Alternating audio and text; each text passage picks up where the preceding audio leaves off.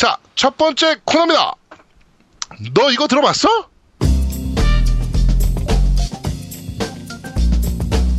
자, 노우미가 진행하는 게임 오에스티를 어, 디제잉하는 방송. 디제잉 무슨? 너 이거 들어봤어 코너입니다. 오늘은 곡이 세 곡이에요. 예, 세 곡이죠. 다 국산. 네, 네 국산 곡으로만 준비했습니다. 국산입니다. 오늘 국산 특집이에요? 네, 국산 특집입니다. 네, 네, 알겠습니다. 그럼 첫 번째 들을 음악부터 한번 들어보시죠. 네.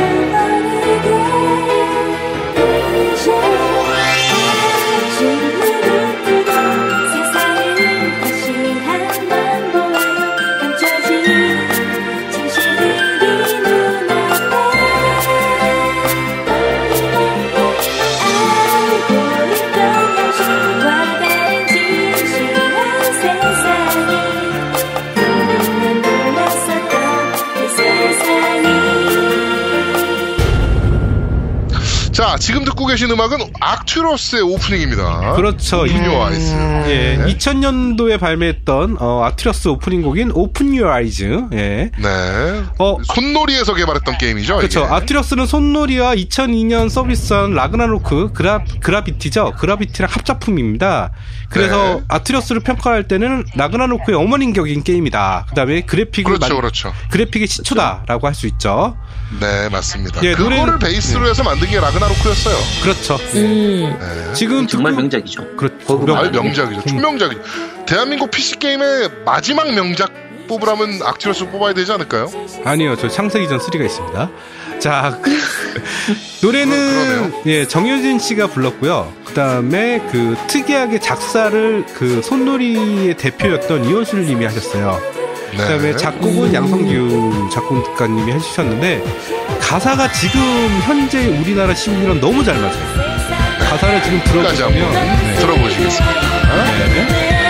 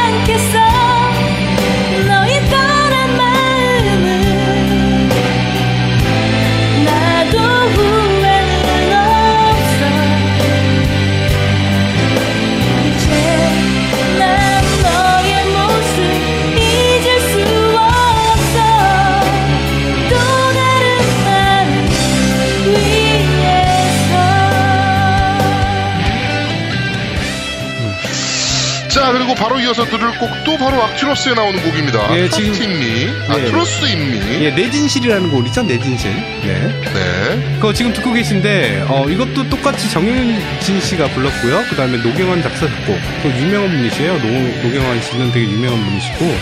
어, 일단 네. 들어보시면 아시겠지만 둘 다 곡이 되게 굉장히 비슷한데, 아까 전에 들었던 건 오프닝 곡이고 지금은 엔딩 곡입니다.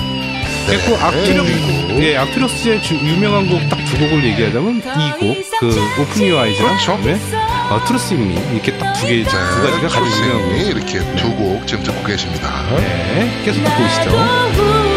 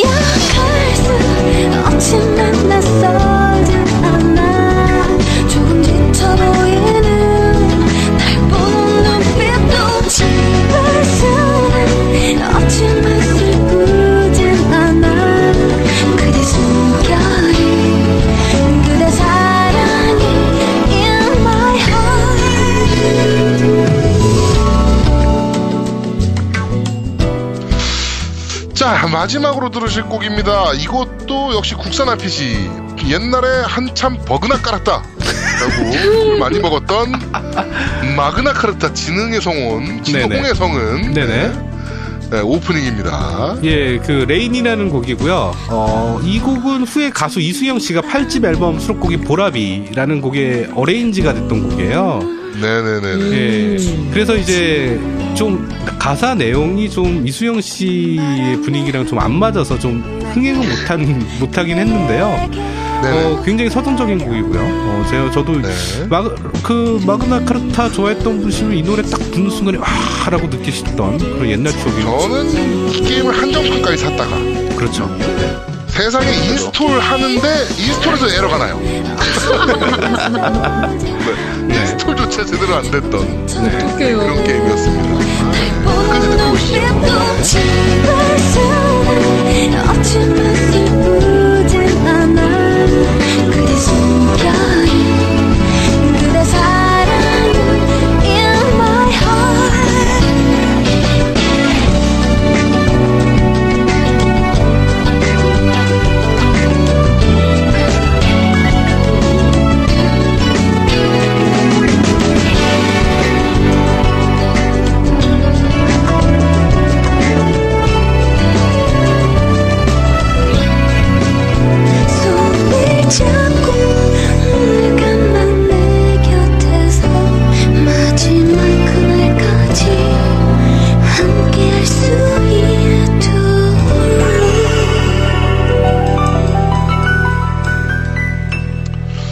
자, 오늘은 이렇게 세 곡, 그, 악튜러스의 두 곡과, 이제, 버그나 카르타, 아, 버그나 카르타.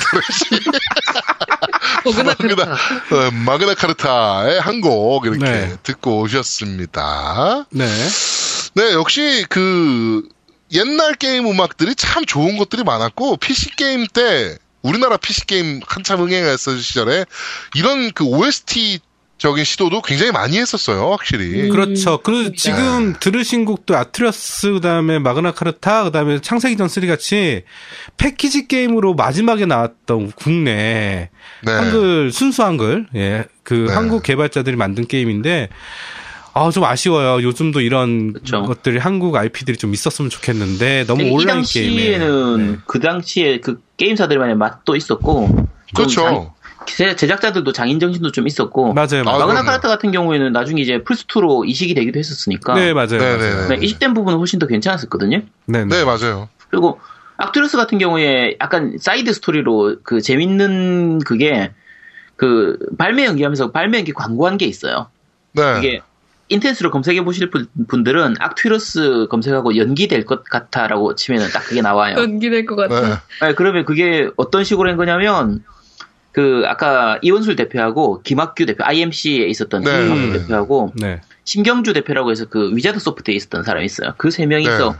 그 다른 그, 그 시절에 유명, 유행했던 그 노래 그 친구의 친구를 사랑했네 하는 그거 광고 패러디 해가지고 네. 그 세 명이 출연해서 야 게임 연기될 것 같아 어떡하지 이 얘기를 어떻게 하지 하는 그런 식으로 한 영상이 있는데 어, 그래. 네. 그러니까 네. 지금 생각하면은 게임 회사 씨이오들이 모여가지고 그런 걸 찍는다고 하면 상상이 안 가잖아요. 그렇죠. 야 멋있다. 근데 음. 그 시절에는 그런 맛이 있어서 그렇죠. 사실 지금은 그런 게 없는 게 좀 아쉽죠, 사실. 또 연기하면 또 포 같은 사가 또 뺄 수 없잖아. 아, 포 같은 사가. 이번엔 진짜 나옵니다. 어. 죄송합니다. 다, 다음에 다, 나올 다 겁니다. 네, 다 손놀이 작품이라는 거. 그렇죠. 네. 야, 근데 맞아. 요번에 지스타 때문에 그 난 못 봤는데. 그거 킹덤 파이어인가 뭐 그거 못 봤는데. 어, 안 나왔어요. 안 나왔어요? 지스타 없어진 것 같아요. 참네. 나온다고 그랬는데. 네. 이상하다. 네, 없어진 것 같아요. 네. 네. 큰일 났네. 하여튼 어, 이렇게 너 이거 들어봤어? 코너 진행해 봤습니다. 네. 네. 야, 요번 주까지는 제가 좋아하는 곡 틀었고요. 다음 주에는 신청곡들 좀 종합해서요. 예, 틀어 드리도록 하겠습니다. 네. 자, 두 번째 코너입니다. 뉴스를 씹어먹는 사람들. 뉴스십사. 찔겅찔겅. 찔겅찔겅. 자, 한 주간 있었던 콘솔계의 뉴스를 전달해드리는 뉴스를 씹어먹는 사람들 코너입니다. 이번 주 뉴스 전달해주세요. 네, 이번 주 뉴스를 한 시간 전에 전달받아서 보지도 못했어요. 네. 어, 일단은 어, 파판 십오 어, 프라임계 소감글이 남겨졌는데요. 네. 일단은 일단은 이거부터 얘기를 할게요. 어, 프라임계 네. 소감을 들어보니까 어, 정말 좋다. 어, 막 너무 환상적이다. 막 이런 글이 좀 올라왔었어요. 네. 어, 그런데 이제 이걸 가지고 이제 말들이 많았죠. 어, 뭐. 네, 엄청 말이 많았어요. 네, 그 누구죠? 뭐 코너 뭐 누구 누구? 뭐 하여튼 방송에서 얘기했던 사람 한 명 있잖아요. 코난. 어, 코난, 코난, 네, 코난. 코난 오브라이언, 네. 예, 예.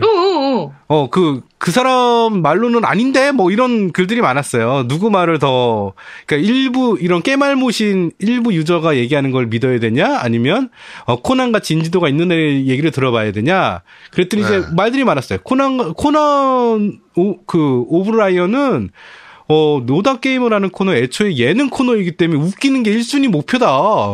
근데 웃기는 게 일 순위 목표인데 그게 되게 웃겼던 게 네. 코난 오브라이언이 아무리 그래도 게임을 그렇게 까지는 않아요. 음, 음. 음. 그렇죠. 근데 이번엔 좀 심하게 깠거든요. 네네네. 네.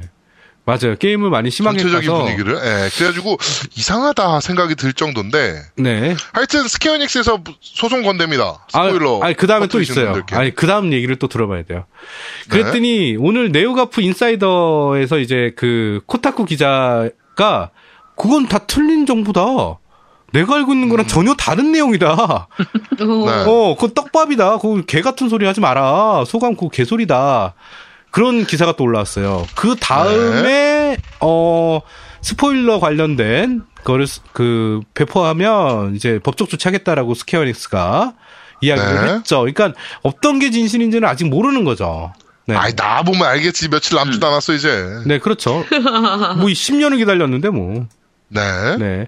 아, 그 다음에 다음 뉴스로는 아웃라스트 투 개발자들이 어, 기저귀를 만들고 있다라는 소문이 있어요.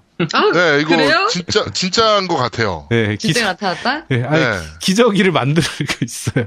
아, 진짜 기저귀 만들고 무서워, 있어요. 나. 네, 속옷을 만들고 있다. 너무 무서워. 네, 하여튼, 만들고 있다. 이건, 예, 나오면 바로 양양 체험기 들어가겠습니다. 아. 네. 그 다음에 독특하게 와치독스 투, 어, 씨엠 광고가 있었는데요. 이게 샘 오키에레가 출연을 했어요.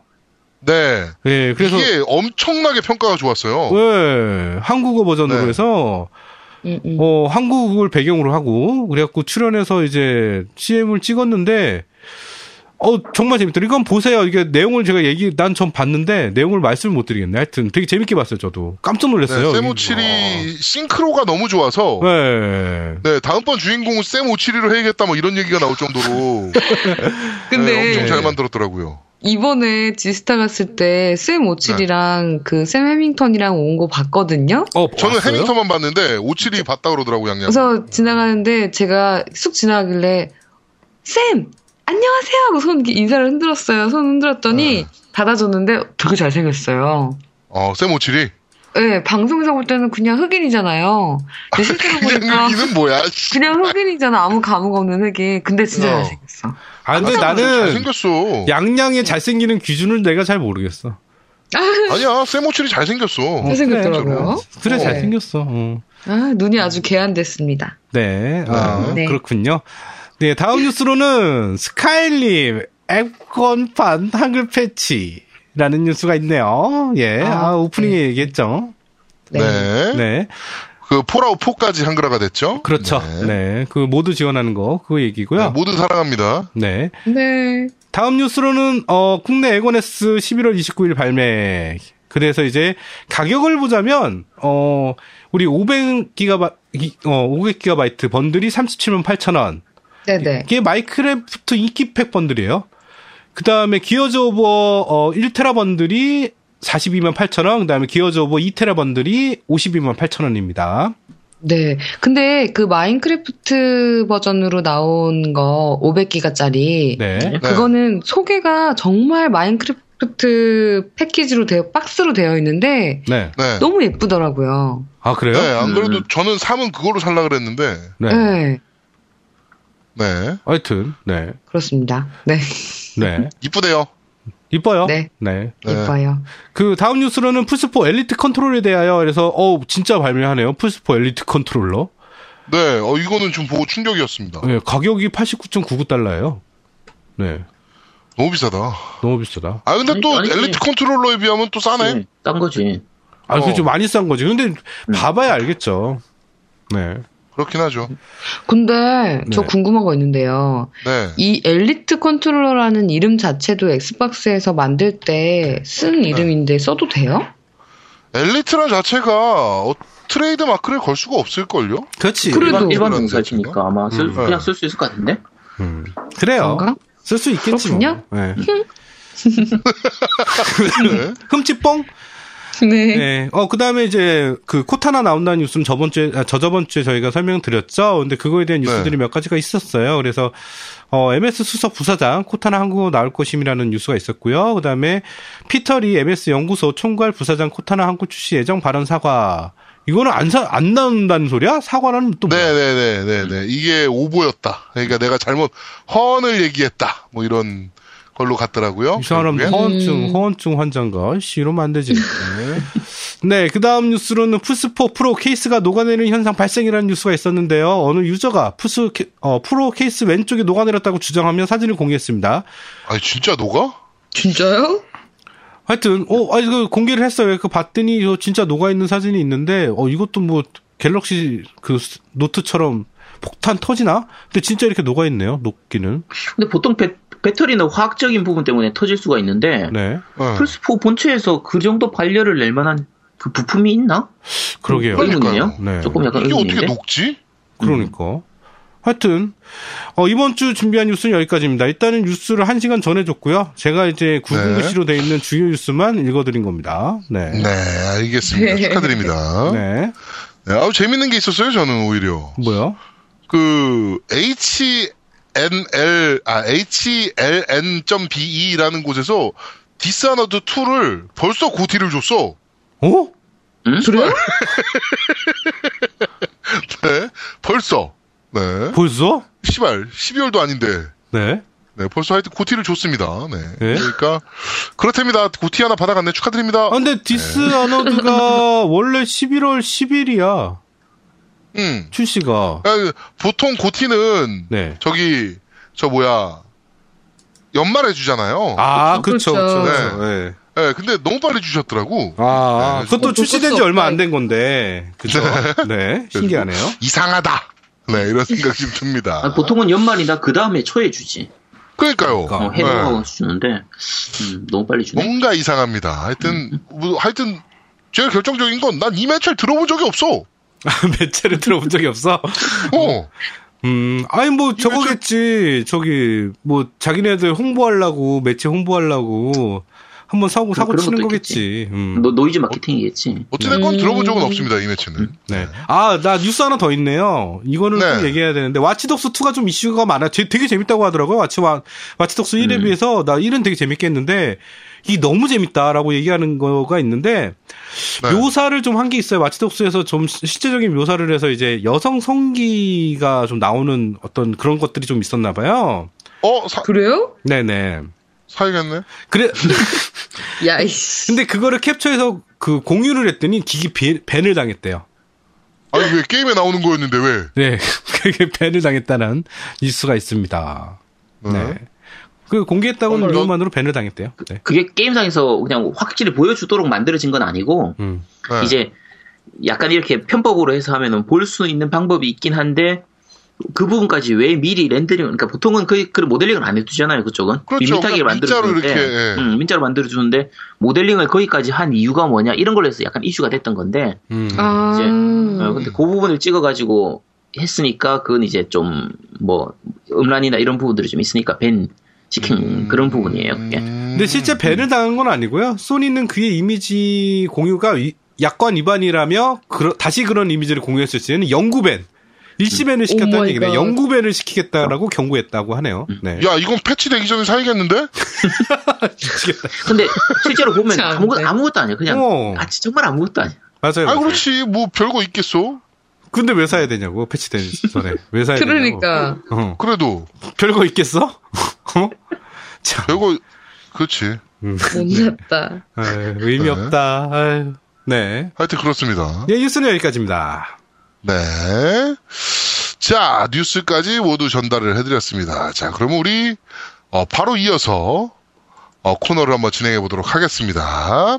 신규 코너입니다. 세 번째 코너입니다. 아제트. 그런데 말입니다.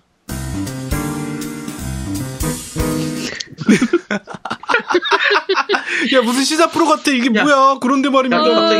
야, 왜 너 맘대로 그런데 말입니다. 야, 이거. 그런데 말입니다. 자, 아제트가 진행하는, 어, 신규 코너입니다. 그런데 말입니다. 자, 오늘은 소개해드릴 게임이 어떤 게 있나요? 자, 오늘 할 건, 원래 이게 게임 하나 꺼내먹어요 코너가 있었잖아요? 네. 네. 근데 제가 지금까지 게임을 하나를 꺼내먹어가지고 이렇게 깊이 파다 보니까. 네. 이, 도대체 이 인간들이 안 되겠어. 도대체 모르는, 다들 모르는 게임이라. 네. 차라리 그냥 이런저런 게임 왕창 소개해가지고 하나라도 걸려라 싶어서 그냥 좀 편한 마음으로 여러, 다양한 게임들 이렇게 좀 소개할 수 있는 걸로 좀 그렇게 해서 코너를 좀 만들어 봤고요.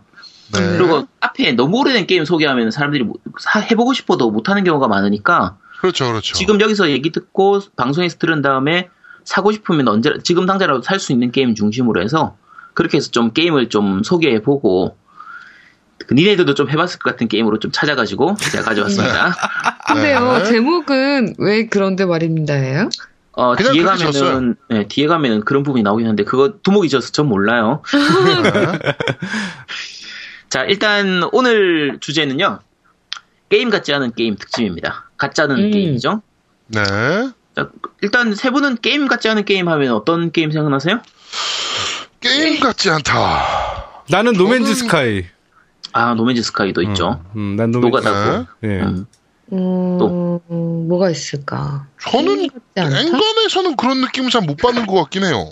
음. 근데 저는, 아, 저는 한마디로 게임 같지 않은 게임들을 좋아하는 타입이어서 네. 뭐 예를 들면 아이엠브레드라든지 음, 고트 시뮬레이터라든지 아, 고트 시뮬레이터. 약간 고트. 그런 게 제 인생 게임이 되는 경우가 좀 많거든요. 네.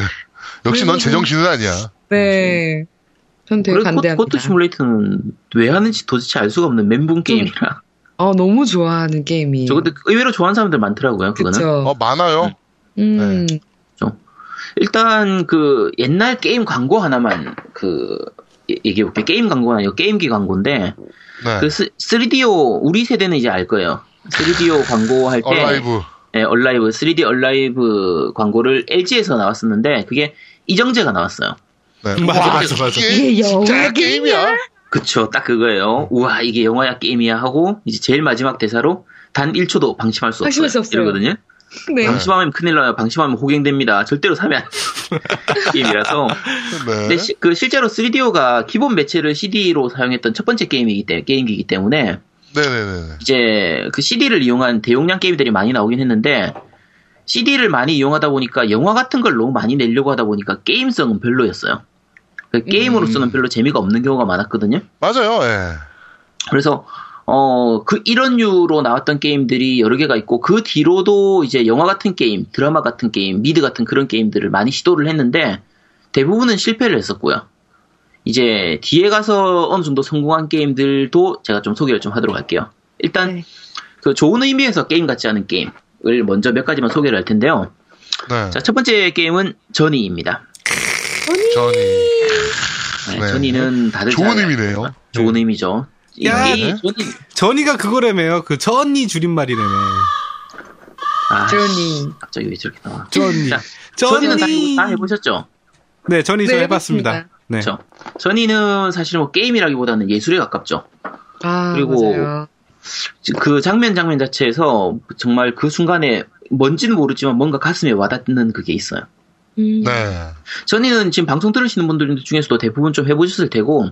거의 해보셨을 텐데, 네, 저희는. 플스삼이나 네. 플스사를 가지고 계셨던 분이면 거의 무조건 해보셨을 테고, 네. 액원만 있으셨던 분은, 엑스박스 쪽으로만 있으셨던 분은 못 해보셨을 수도 있는데, 네. 그, 만약에 플스삼이나 플스사를 사게 되면 꼭 한번 해보시도록, 그, 권하고 싶고요. 이게, 요 게임, 그 제작사가 이제 댓게임 컴퍼니라는 게임 회사인데, 이 게임 회사의 게임이 대부분 다 그런 편이에요. 그 앞에 전작에 해당되는 게, 플로우라든지, 플라워 네. 이런 게임들이 다 이게 진짜 게임인가 싶은데 뭔가 가슴에 와닿게 하는 그게 있는 거죠. 네, 소위 힐링 음. 게임이라고도 불리잖아요. 그렇죠, 힐링 게임적인 네. 그 장르 그 게임이죠. 그리고 그 저니 같은 경우에는 중간에 이제 멀티플레이에 대한 요소가 좀 있는데 이제 해보신 분들은 다 아시겠지만 음. 내가 멀티플레이를 접속한다고 하는 게 아니라 내가 게임을 하면 옆에 나와 같은 플레이어가 돌아다니죠 지도상에. 음. 근데 그 대화를 할 수 있는 것도 아니고 뭔가 의사소통을 할 수 있는 것도 아니고 의사소통할 수 있는 유일한 게 그 반짝하는 그 찡하는 이거밖에 없어요. 네. 근데 그 상태로 같이 아무 말 없이 묵묵히 같이 여행을 하다가 게임이 끝나고 나면 이제 스탠로 올라가거나 이렇게 게임 끝나는 장면에서 그 사람이 누구였는지 이름이 나와요. 음. 그러니까 그 사이에 아무 말 없이 이심전심으로 그 마음이 통하는 그런 느낌을 받을 수가 있어서. 왠지 모르지만 굉장히 감동적이거든요. 네. 근데 재밌는 건 지나고 나서 생각하면 이게 게임으로서 아주 게임성이 좋냐 재밌냐 하면은 또 그건 아니거든요 사실.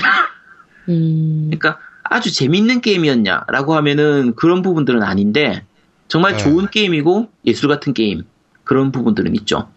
이게 저니가 이천십이 년도 최다 고티 이 위를 했었어요. 음. 어.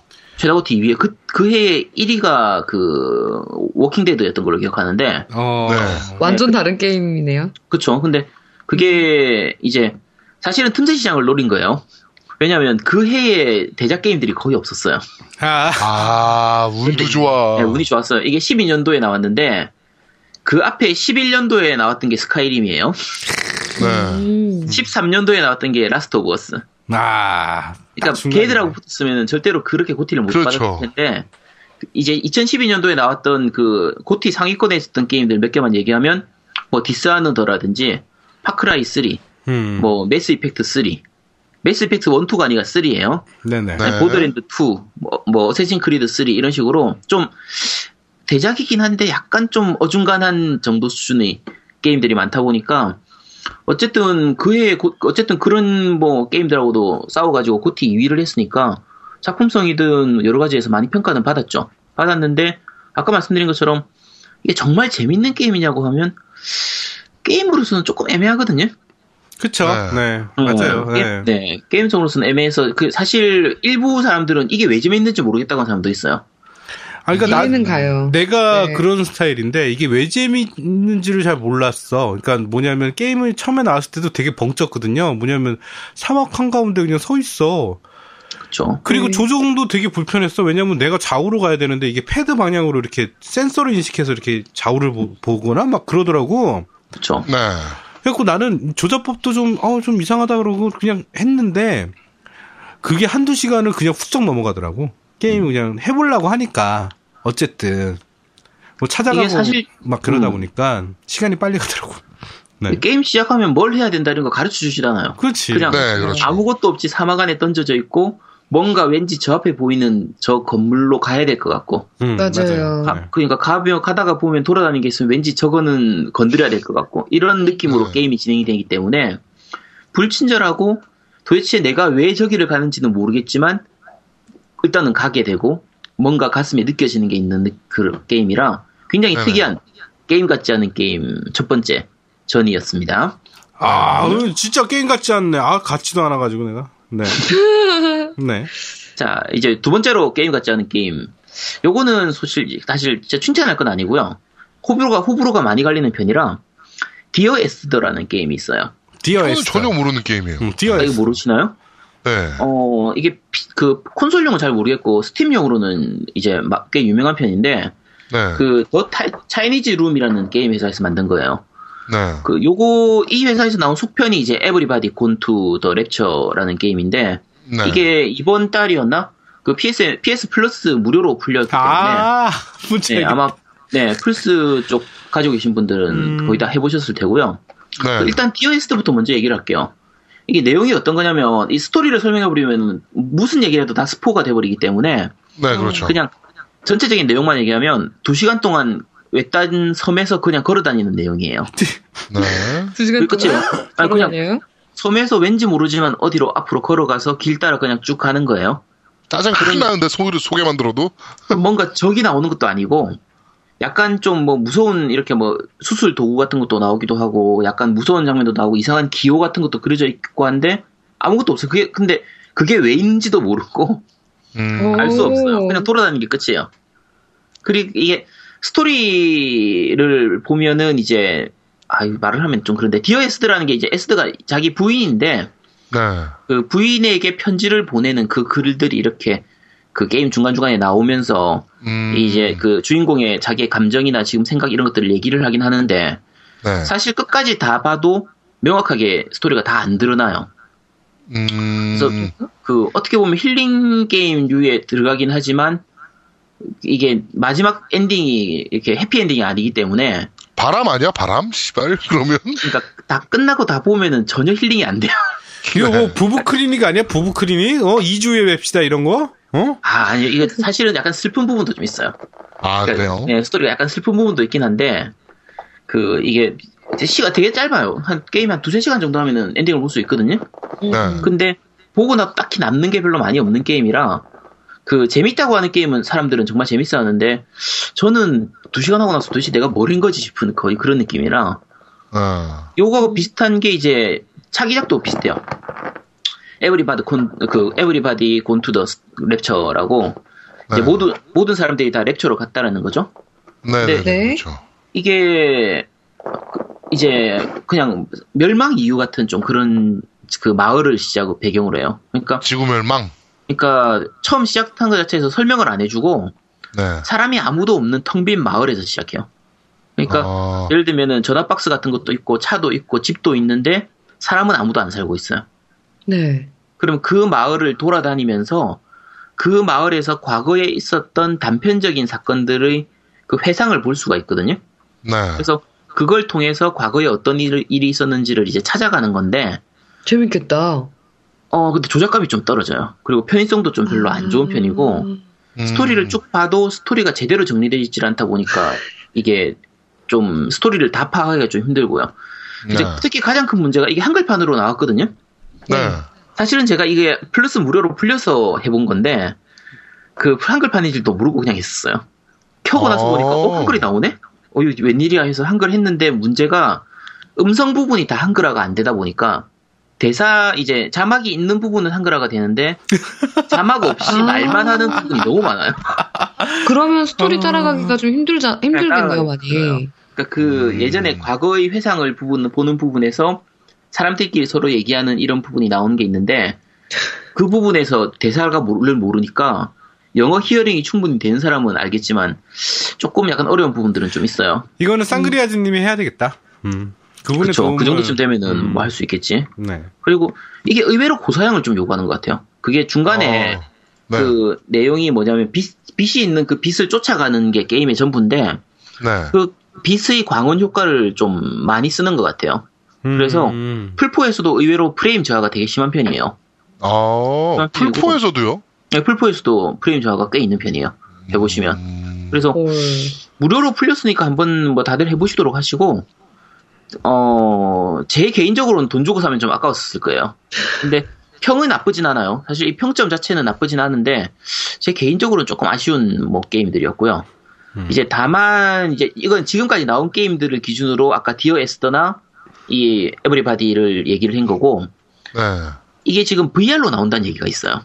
아~ 근데 브이알로 나오면 전혀 다를 것 같아요. 브이알로 나오면 진짜 사람들이 모두 멸망한 그 마을에서 아무도 없는 마을에서 나 혼자 살아남아서 이걸 구경하는 그거를 브이알로 즐기면 전혀 다른 느낌이 될 것 같거든요. 그렇죠. 우와.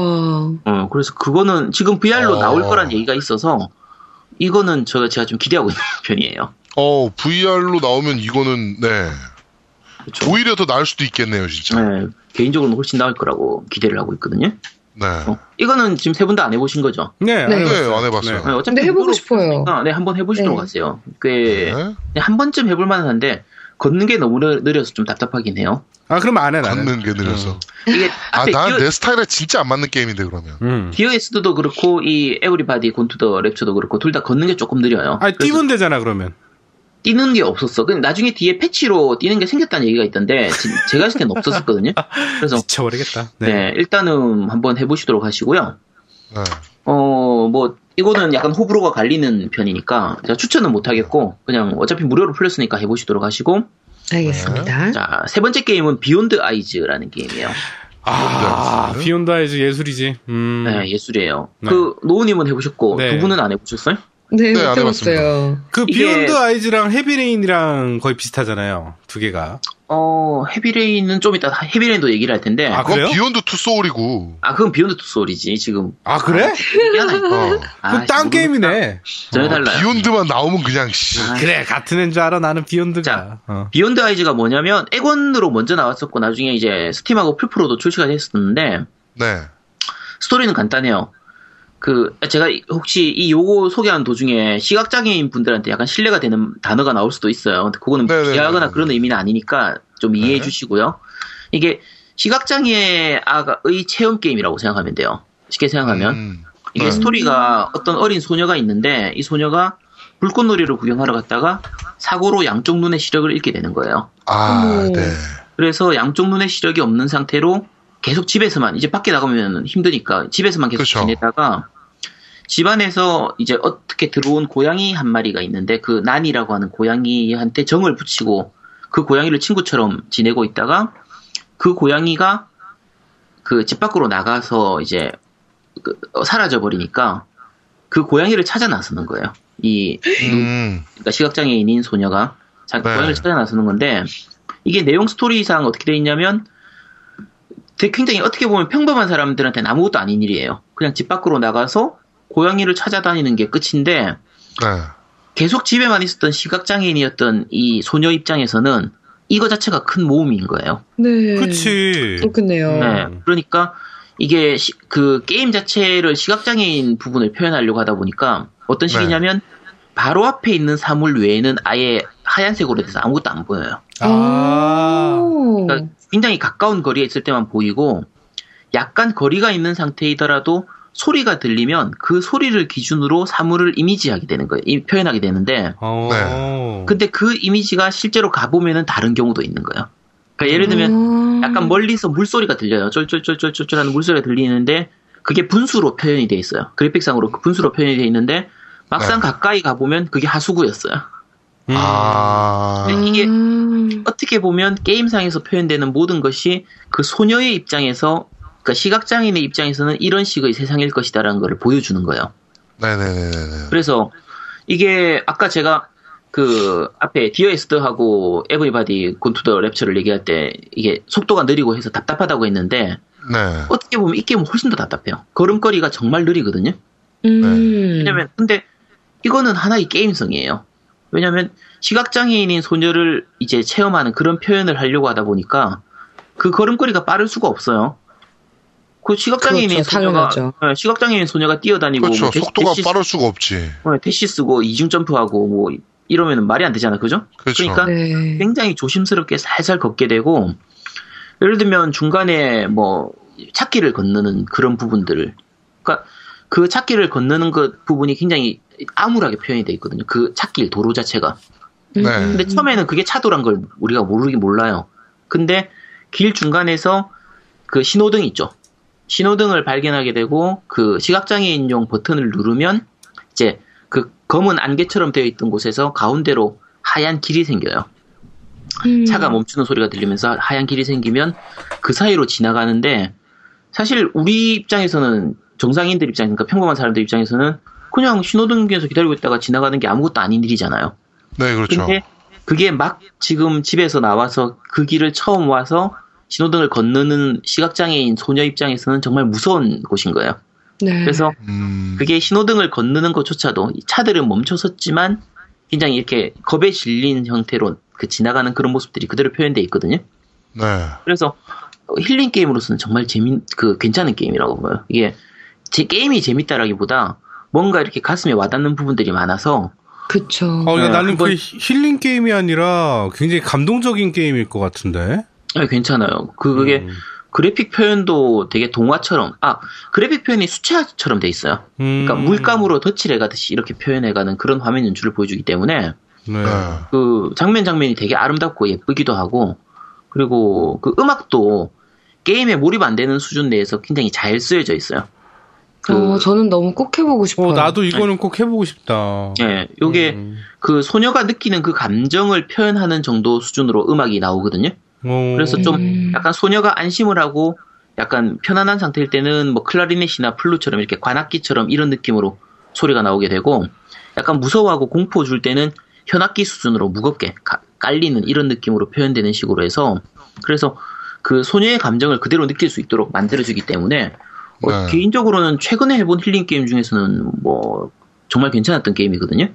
음. 어. 참, 참고로 이게 지금 제가 아쉬운 부분인데 제가 밴드에는 일부러 글을 올려놨는데 지금 액원 쪽은 할인이 그 진행 중이라서 지금 지금 바로는 구입하실 수 있는데 그러니까 할인가로 구입할 수가 있는데 이 네. 방송이 나오고 나서 방송을 들은 다음에 살려고 하면 아마 정상가로 올라가 있을 거예요.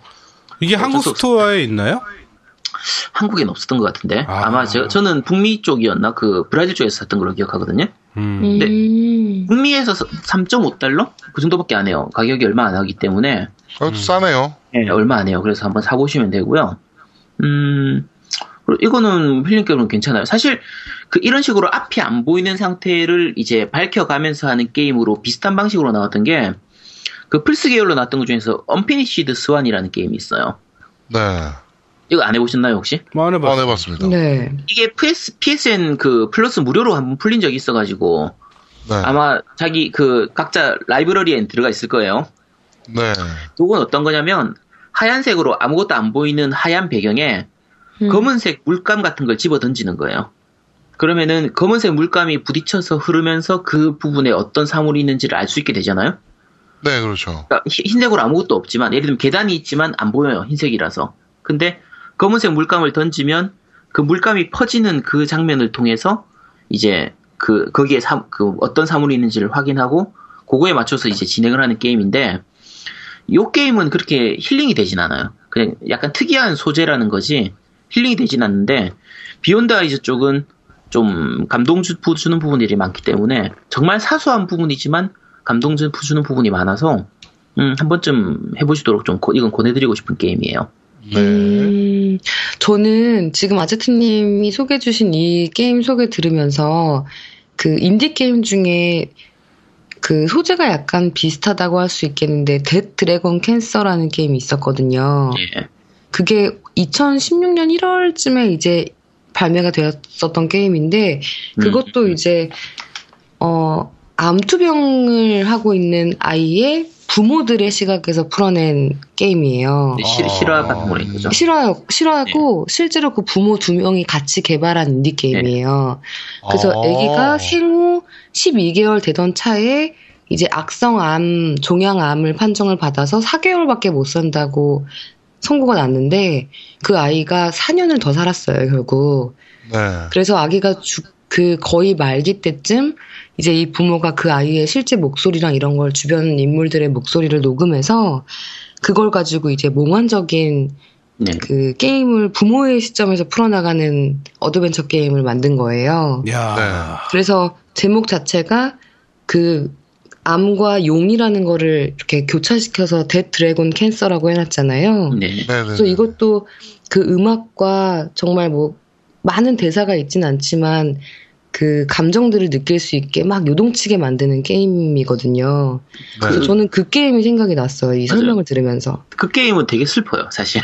음, 맞아요. 슬퍼요. 네, 그 게임은 그 자식 가진 부모가 하면 안 되는 게임 중에 하나예요.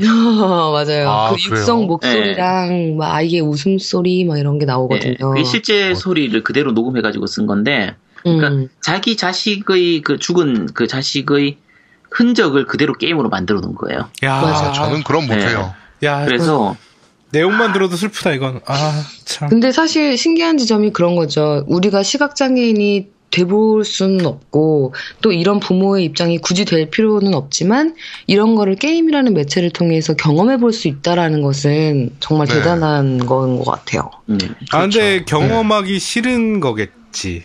응, 경험하고 음. 싶지 않은 내용. 너무 가슴 아플 것 같아. 응. 맞아. 그, 아주 내 새끼가 감기만 걸려도 짜증나는데. 음. 네, 약간 좀 많이 슬프긴 하죠. 근데 감동적이에요, 그것도. 근데 그게 아주 재밌는 게임은 아니거든요. 데드드래곤 같은 경우에 제, 재미는 거의 없어요. 이 게임이 맞나 싶을 정도의 게임인데. 음. 근데 해볼만은 하죠. 음, 네, 맞습니다. 괜찮은 게임이에요. 음. 네. 자, 이, 지금 데드드래곤 캔서가 얘기가 나왔으니까 다음 소개할 걸로. 헤비레인하고 비욘드 투 소울 같이 얘기하도록 할게요. 근데 어차피 헤비레인 중심으로 말씀을 좀 드릴게요. 네. 음. 그 이 제작사가 이제 퀀틱 드림이고 그 게임 자체가 좀 특이하죠. 그, 이건 다 해보셨죠, 헤비레인은? 네, 해봤죠. 네. 네. 네. 그렇죠. 전 못했어요. 아, 헤비레인 못해봤어요? 네. 그 헤비레인은 영화 같은 게임의 대명사예요, 사실. 그렇지. 네. 음. 네. 근데 그 비욘드 투 소울은 그냥 놔두고요. 헤비레인에 대해서만 얘기를 하면. 자식이 있는 게이머하고 자식이 없는 게이머 입장에서 전혀 다르게 받아들이는 게임이에요. 음, 맞아요. 이게, 그러니까 초반 스토리만 간단하게 얘기하면, 왜냐면 뒤에 끝까지 얘기해버리면은 이게 스포가 좀 심하게 되기 때문에, 초반 스토리만 간단하게 얘기하면 평범한 가정으로 살아가는 그 사 인 가족이 있어요. 이제 아빠하고 네. 엄마하고 아들 두 명하고가 있는데, 이제 그런 가정에서 사고로 한 명의 아들이 교통사고로 사망을 하는 거예요. 네. 근데 그렇게 되고 나니까, 그 가족 전체가 붕괴가 돼버리는 거예요. 이게 그렇죠. 실제로도 이제 자식이 사고나 질병으로 사망하는 경우에는 배우자끼리 서로 상대방을 보게 되면 그 죽은 자식이 생각나기 때문에 사이가 나빠서가 그런 게 아니라 그냥 이혼으로 이어지는 경우가 많다고 하거든요. 네. 네, 실제로 이혼을 많이 한다고 해요. 자식이 죽게 되면은. 근데 네. 이제 이 게임에서도 그런 환경으로 진행이 되는 거예요. 그래서 그 두 부부는 별거를 하게 되고 이제 이혼을 준비하게 되는 거고 남은 한 명의 아이도 사실 그 아이도 형제를 잃은 슬픔이 있기 때문에 그 아이 입장에서는 상처를 받을 테니까 부모 입장에서는 그 남은 아이를 상처받지 않도록 이렇게 신경을 써줘야 되는데 부모 입장에서는 그 죽은 자식을 계속 자꾸 생각하게 되니까 남은 자식한테는 좀 소홀해지게 되는 거예요. 근데 그러던 중에 이 남은 자식이 유괴를 당하게 돼요. 그 남은 한 명의 애가. 음, 음. 그래서 사건이 발생하면서 이렇게 진행이 되는 건데 이게 그렇게 무서운 장면이 나오는 게임은 아니거든요. 네. 근데 저 같은 경우에는 제가 저도 아들만 둘이에요. 근데 이 게임을 하면서 정말 진행을 못했어요. 감정이입이 너무 강하게 돼가지고. 그렇죠. 이 게임을 초반에 한 몇 번을 시도를 하다가 한 처음에 한 시간 반 정도 하다가 그냥 덮어버리고 다시 처음부터 시작해가지고 또 한 시간 반 하다가 덮어버리고 이걸 한 네다섯 번은 시도를 했던 게임이거든요. 음... 이상할 정도로 무서운 게임이었어요, 이게. 그래서 생각... 네. 네, 그런 부분들이 좀 있었고요. 근데 이게 스토리도 되게 좋아요. 굉장히 이게 멀티 시나리오가 되게 잘 돼 있어가지고 그 실제로 게임 자체는 아까 얘기했던 그 남편 아빠 한 명만이 아니라 나머지 네 명, 세 명까지 합해서 총 네 명의 입장에서, 네 명의 주인공 입장에서 각자의 시야에서 이렇게 스토리를 진행을 해나가게 되는 게임인데, 스토리도 괜찮고 꼭 영화나 미드 보는 감각으로 플레이하면은 뭐 재밌고요. 음. 어, 근데 게임성이 아주 뛰어나냐고 하면은 아까 전이하고 마찬가지로 게임성은 조금 애매하긴 해요. 스토리를 즐기기는 음. 좋은데 뭐 게임성이 훌륭하자고 하면은 조금 게임이 맞냐 아니냐도 좀 약간 애매할 정도거든요. 네. 네. 중간에 조작하는 게 그렇게 많지가 않아서. 그러니까 헤비레인 근데... 같은 경우는 말씀하신 대로 그런 스토리적인 게임이긴 한데 그 분위기가 너무 몰입을 심하게 시켜요. 그 그쵸. 게임 내 분위기가 나도 모르게 내가 그 주인공이고 내 그러니까 시각 자체가 네. 일 인칭 시점이 돼버리는 거야. 분위기 때문에. 그래갖고 나는 그 헤비레인 할 때 솔직히 너무 그 음악이랑 그 분위기가 너무 그래서 소리를 거의 줄여놓고 했어요. 솔직히. 음. 너무 그게 심해져가지고. 감정입이 너무 많이 돼요.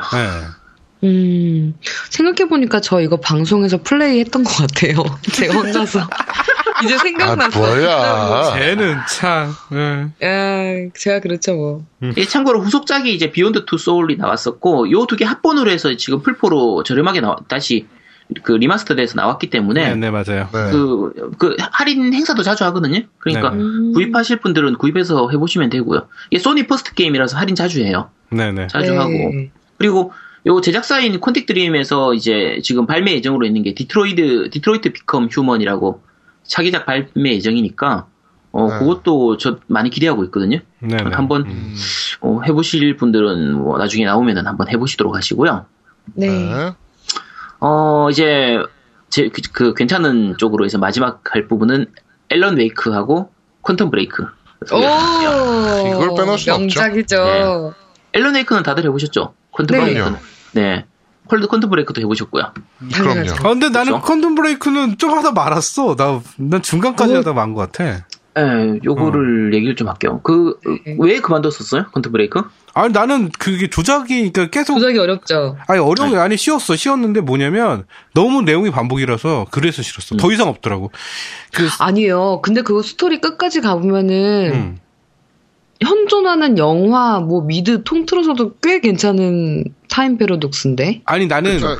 그런 내용적인 스토리보다는 네. 게임을 계속 내가 할 수 있는 뭔가를 만들어야 되는데, 일단은 챕터 일이 지나고 나서 십오 분 동안 영상 나오고 나서, 그다음부터도 내가 맞아요. 조작하는 게 바뀌는 게 없어. 음. 네, 그, 저기, 노미는 읽는 걸 싫어하잖아. 어, 난... 그 영상이 길어요, 되게. 어, 그러니까, 그 지쳐 있었어, 거기서. 거기서 저는 너무 있어서. 재밌게 했거든요. 너무 재밌었는데, 로딩 때문에 저는 실패했어요. 로딩? 한 삼분의 이 정도 진행하다가, 로딩 때문에 짜증나서 게임을 못 하겠더라고. 음. 이게 그, 전작이 이제 앨런 웨이크 같은 경우에는, 그 마찬가지죠. 드라마를 보는 것처럼 해서 챕터 구성 자체도 이렇게 딱딱 챕터 드라마처럼 일화, 이화 이렇게 나눠져 가지고 네. 뭐 지난 줄거리 줄거리 보여주고 맞아요. 중간에 끊어주고 이런 부분들이 있어서 Previous on 그렇죠. Previous on 네. 그래서 사실 앨런 웨이크에서 처음 그걸 시작하고 나서 같은 방식을 썼던 게 그 바이오헤즈드 리블레이션에서도 똑같은 맞아요, 방식을 맞아요. 썼거든요. 네, 그런 식으로 나왔어서 그 뒤에도 자주 이용하는 거긴 한데 앨런 웨이크는 사실 게임성도 괜찮고 스토리도 괜찮고 그 빛을 이용해서 적을 죽이는 그러니까 후레쉬를 비춰가지고 적을 약화시키고 공격하는 이런 식의 그 시스템인데 굉장히 독특하기도 하고 재밌었거든요. 네. 근데 네. 이제 퀀텀 브레이크는 조금 다르죠. 스토리가 이제 시간 여행을 주제로 하다 보니까 그 시간 여행에 대한 부분이 되게 이렇게 설정이 되게 잘 짜여져 있어요. 퀀텀 브레이크가. 네. 그래서 제 개인적으로는 타입 슬림물 중에서는 슈타인즈 게이트 다음으로 잘 만든 게 얘라고 생각하거든요. 저도요. 예, 네, 정말 잘 만든 게임인데 이제 문제는 드라마 같은 게임을 만들려고 했더니 아예 그냥 드라마를 찍어버린 거예요. 그렇죠. 이, 해보신 분들은 아는데 중간에 이제 게임 하다가 아까 지금 노미님 얘기하는 것처럼 중간에 드라마가 나와요 미드가. 아예 그냥 우리가 보고만 있어야 된단 말이에요. 한 십오 분, 이십 분 가까이를 그냥 가만히 보고만 있어야 되니까 그 게임의 맥이 끊겨요.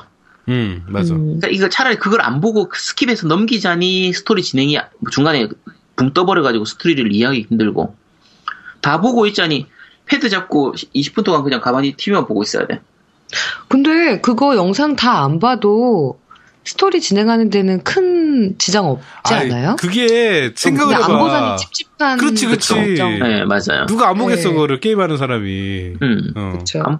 그 한 그릇까지 다 됐는데 그거 안 보면은 뭔 의미가 있어? 그렇지. 그게 음. 무슨 의미가 있겠어? 그러니까 음. 퀀텀 브레이크 같은 경우는 잘 만들긴 했는데 마무리가 조금 아쉽기도 하고 어 좀 여러 가지 약간 아쉬운 부분들은 좀 많이 보이는 편이에요. 근데 그 충분히 한번 해볼 만한 게임이기 때문에 음 괜찮은 게임이고요. 네, 어, 그렇죠. 네. 마찬가지로 이게 얘를 게임 같지 않은 게임이라고 얘기하는 건 게임이 아니라 미드 같은 게임이라서 얘들은 넣은 거고요. 자, 여기까지는 그래도 그나마 좋은 게임들 쪽으로 얘기한 거고요. 야, 이제 본격적으로 네. 까는 게임 나오는 건가요? 이제? 자, 준비하는데? 까는 건 아니고, 네, 어? 까는 건 아니고 이제 중간 정도. 음. 얘가 진짜 게임 맞나? 애매한, 내가 이걸 왜 하고 있지 않은 게임들. 자, 음? 인여류 게임들입니다. 흔히 얘기하는 인여 게임. 사실 제가 생각하는 인여 게임 중에서 제일 갑은 피에스피용으로 나왔던 알바 지옥 이천이라는 게임이 있어요. 네. 알바 지옥이요? 네, 알바 지옥이라는 게임이 있어요. 그, 그 네. 시뮬레이터 게임 아니야? 그거 계속 뭐 알바도 돌아다니면서 딴 알바도 하고 막 이런 거 아니야? 계속? 그러니까 어? 처음 시작하면 이제 네 개의 미니 게임이 있거든요. 근데 미니 게임이라는 게 그냥 알바예요. 근데 음. 알바고 사실은 노가다예요. 맞아, 맞아. 나도 기억나는 것 같아 그거. 예를 들면 이런 거예요. 볼펜 뚜껑 끼우기. 그러면 게임에서요? 이걸, 어. 게임에서. 그러면 네. 볼펜 뚜껑 하나를 끼울 때마다 오 원씩 돈을 줘요. 그래서 그 오 원으로 돈을 모아가지고 나중에 새로운 알바를 구입할 수가 있어요. 어, 맞아. 어. 그러니까 사실 그 알바를, 새로운 알바, 그러니까 알바 나오는 게 어떤 거냐면 골프장에서 골프공 줍는 거예요. 네. 근데 그게 예전 피에스피이기 때문에, 비타가 아니라 그전 피에스피이기 음, 때문에 그래픽이 그렇게 좋은 게 아니라서 그냥 녹색 잔디 배경화면에 흰색 공이 있으면은 그거를 커서 이동해가지고 클릭, 클릭해서 그냥 줍는 게 그게 다예요. 골프공 하나를 줄 때마다 오 원씩 돈을 버는 거예요. 헐. 그래서 그 돈을 모아서 다시 또 새로운 알바를 사고. 그 게임의 장점... 목적은 그거예요. 좀 더 고급 알바를 하고, 하고 싶은. 그치. 어. 그, 그거 예전에 모바일 게임으로 나왔던 거짓, 거짓 게임이랑 비슷하네요. 어, 그쵸. 그게 얘가 먼저예요. 알바 지역이 먼저고 아~ 거지 키우기. 거지 키우기. 네, 그게 이게 먼저인 게임이에요. 음, 미치겠다. 네, 근데 어. 그 알바로 하, 그러니까 알바라고 하는데 이제 중간 중간 미니 게임으로 하는 게 정말 획기적인 미니 게임들이 많아요. 우리 보통 학생 때 책상 위에 손가락 딱 올려놓고 볼펜으로 이렇게 손가락 사이 사이 꾹꾹 꾹꾹 찌르는 음, 이런 거 하잖아요. 맞아, 맞아, 맞아. 네. 어떤 거지? 그런 거 게임으로 다 구현이 돼 있어요. 아. 그래서 근데 그 얘는 볼펜으로 하는 게 아니고 송곳으로 해요. 어, 송곳으로 다, 절대 따라 하시면 안 됩니다. 요거 때문에 십구 금 됐습니다, 이 게임이. 헐, 쓸데없는 거에서. 이 게임이, 이 게임이 십구 금인데 십구 금 될 이유가 전혀 없어. 그래서 도대체 이걸 왜 십구 금으로 했지? 그거 때문에 십구 금이에요. 네. 그래서 이거나 뭐 다른 알바 얘기하면은 뭐 교통량 조사하는 게 있어요. 사람들 지나갈 때마다 버튼을 한 번씩 누르는 거예요. 아무 생각 없이. 아, 재밌겠다. 어, 미치겠다. 십 분, 십 분 동안 하고 있으면 내가 이걸 왜 하고 있나, 진짜. 도대체 이 게임을 내가 왜 하고 있는지 알 수가 없어. 어... 그래서 제가 생각하는 인여류 게임의 갑이 이 알바 지옥 이천이에요. 참. 네. 이제 최근에 사실 다른 모바일 인여 게임들 많죠. 아까 거지 키우기도 그렇고, 뭐 탭 타이탄 같은 게임도 있고, 뭐 표류 소녀 같은 게임들도 있죠, 사실. 표류소녀도 그냥 버튼만 계속 누르는 거거든요. 네, 중간중간 이제 네, 네, 네. 이동하거나 이런 것들도 있긴 한데, 근데 표류소녀는 그래도 좀 잘 만든 편이고요. 여러 가지 다른 요소들도 집어넣었으니까. 근데 최근에 인여 게임들 보면은 대부분 좀 하다 보면 생각이 들죠. 내가 이걸 왜 하고 있지? 대부분의 게임이 그래요. 근데 한 하루 이틀은 또 재밌게 해요, 사실. 그 키우는 재미가 있으니까. 그래서 맞습니다. 음, 일단 최근에 이제 모바일 게임들 중에서 인여 게임들, 이런 게임들은 과연 이게 게임인가, 노가단가 싶은 느낌이 네. 드는 이제 그런 게임들이 많아요. 혹시 그 세 분은 그런 게임들 생각나는 거 있어요? 나는 저거밖에 이... 생각이 안 나요. 그 저기 육아과 갖고 그거 하는 거. 저기 어느 건? 그 아, 땅굴에서, 어, 땅굴에서 아. 겁나 일하고 나서 나중에 유학 가갖고 한번 그것도 하는 거 있잖아요. 그거. 아, 블랙스미스. 어, 블랙스미스. 블랙스미스. 응, 맞아요. 오, 네. 오해도 블랙스미스. 맞아요, 맞아요. 그거. 네. 음. 난 그거 진짜 그거... 말도 안 됐어, 난 그거 보고. 아, 그럼 재밌는데 왜?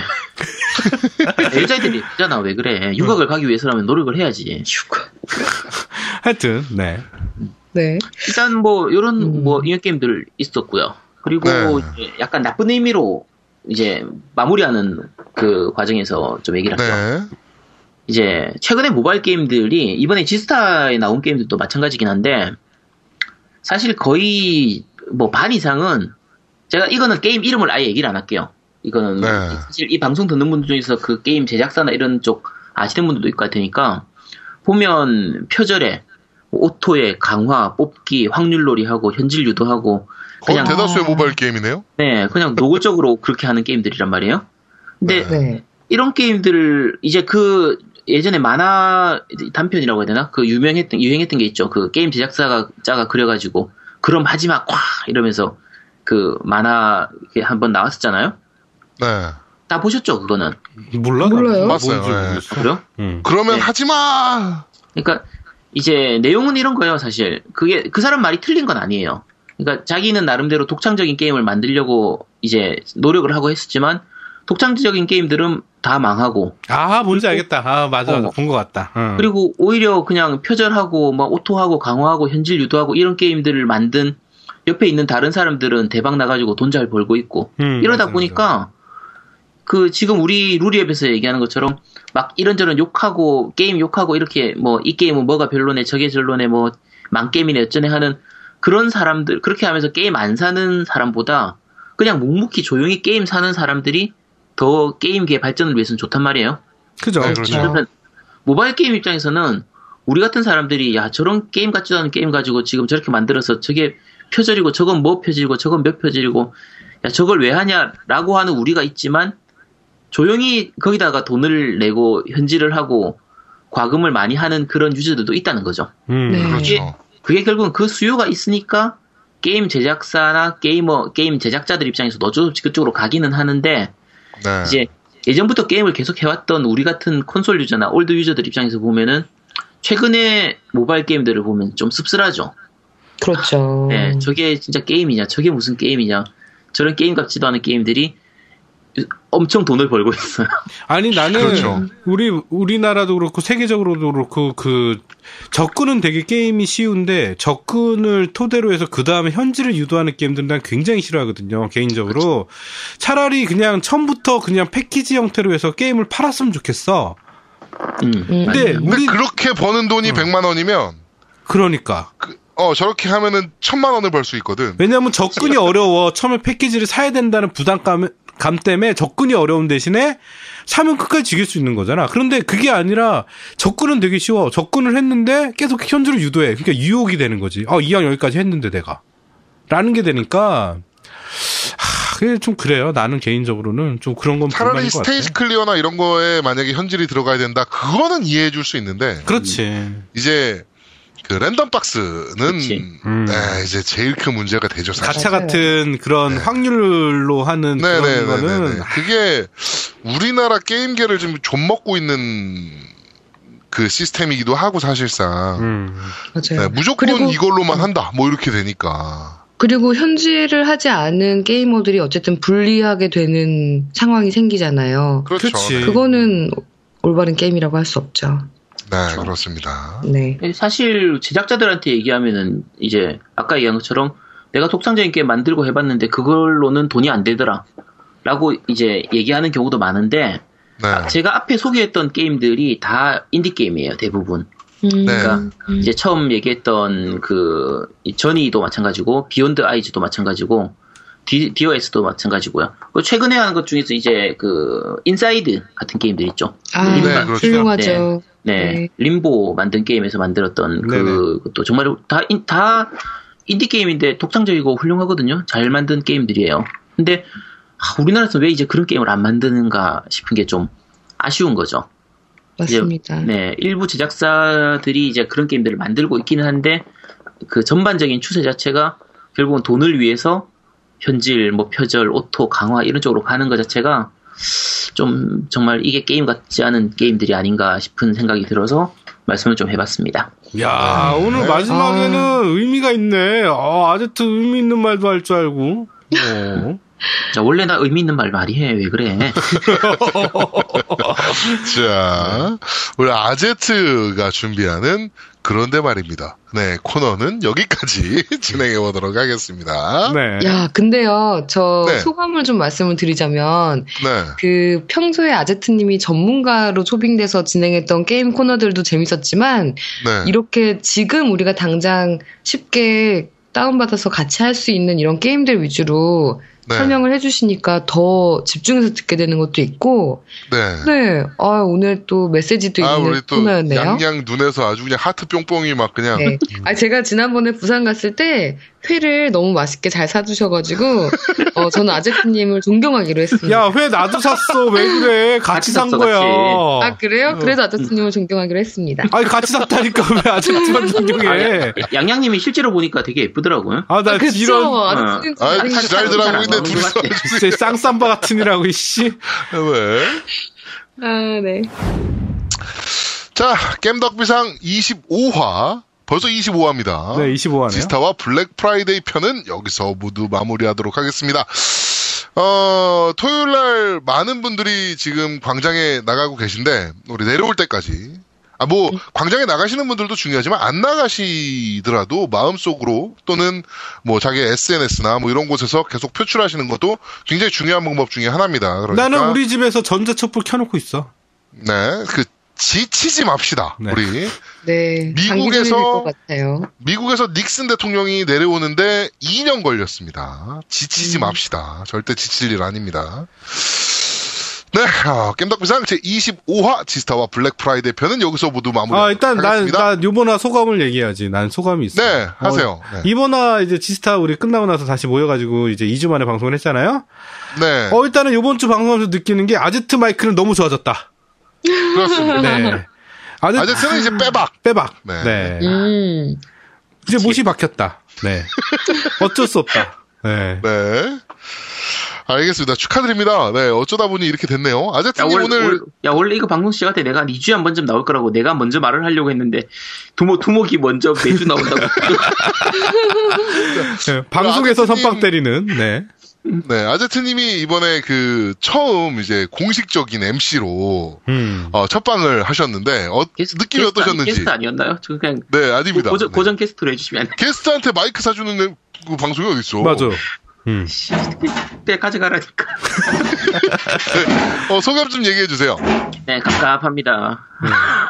그 앞에 그 밴드나 댓글로 이제 잘 들어주셨다고 말씀하시는 분들 있으면 제가 항상 기분이 좋거든요. 사실 네. 제가 지금도 이번 오늘 방송할 때도 그런데 이게 방송에 익숙하지가 않아서 방송할 때마다 아, 내가 지금 제대로 하고 있나. 아니야, 이, 너 방송 천재야. 음. 그, 아니, 아니라니까. 내가 잘못 말하는 거 아닌가. 그, 제가 소심해, A형이라서 소심해가지고, 내가 혹시 실수하는 거 없나, 이거 계속 좀 신경이 많이 쓰이는 편인데, 이제 댓글로 그렇게 그 응원의 글 해주시면 많이 힘이 되니까, 그 많이 달아주시고요. 그 앞으로 열심히 하도록 하겠습니다. 네. 네. 자, 어, 이제 부산 정모가 가끔 있을 겁니다. 네. 네, 하여튼. 어, 우리 아제트한테 많은 좋은 리플들 부탁드리고요. 저희는 다음 주에 좀 더 재밌고 알찬 방송으로 여러분들을 찾아뵙도록 하겠습니다. 고맙습니다. 감사합니다. 감사합니다. 감사합니다.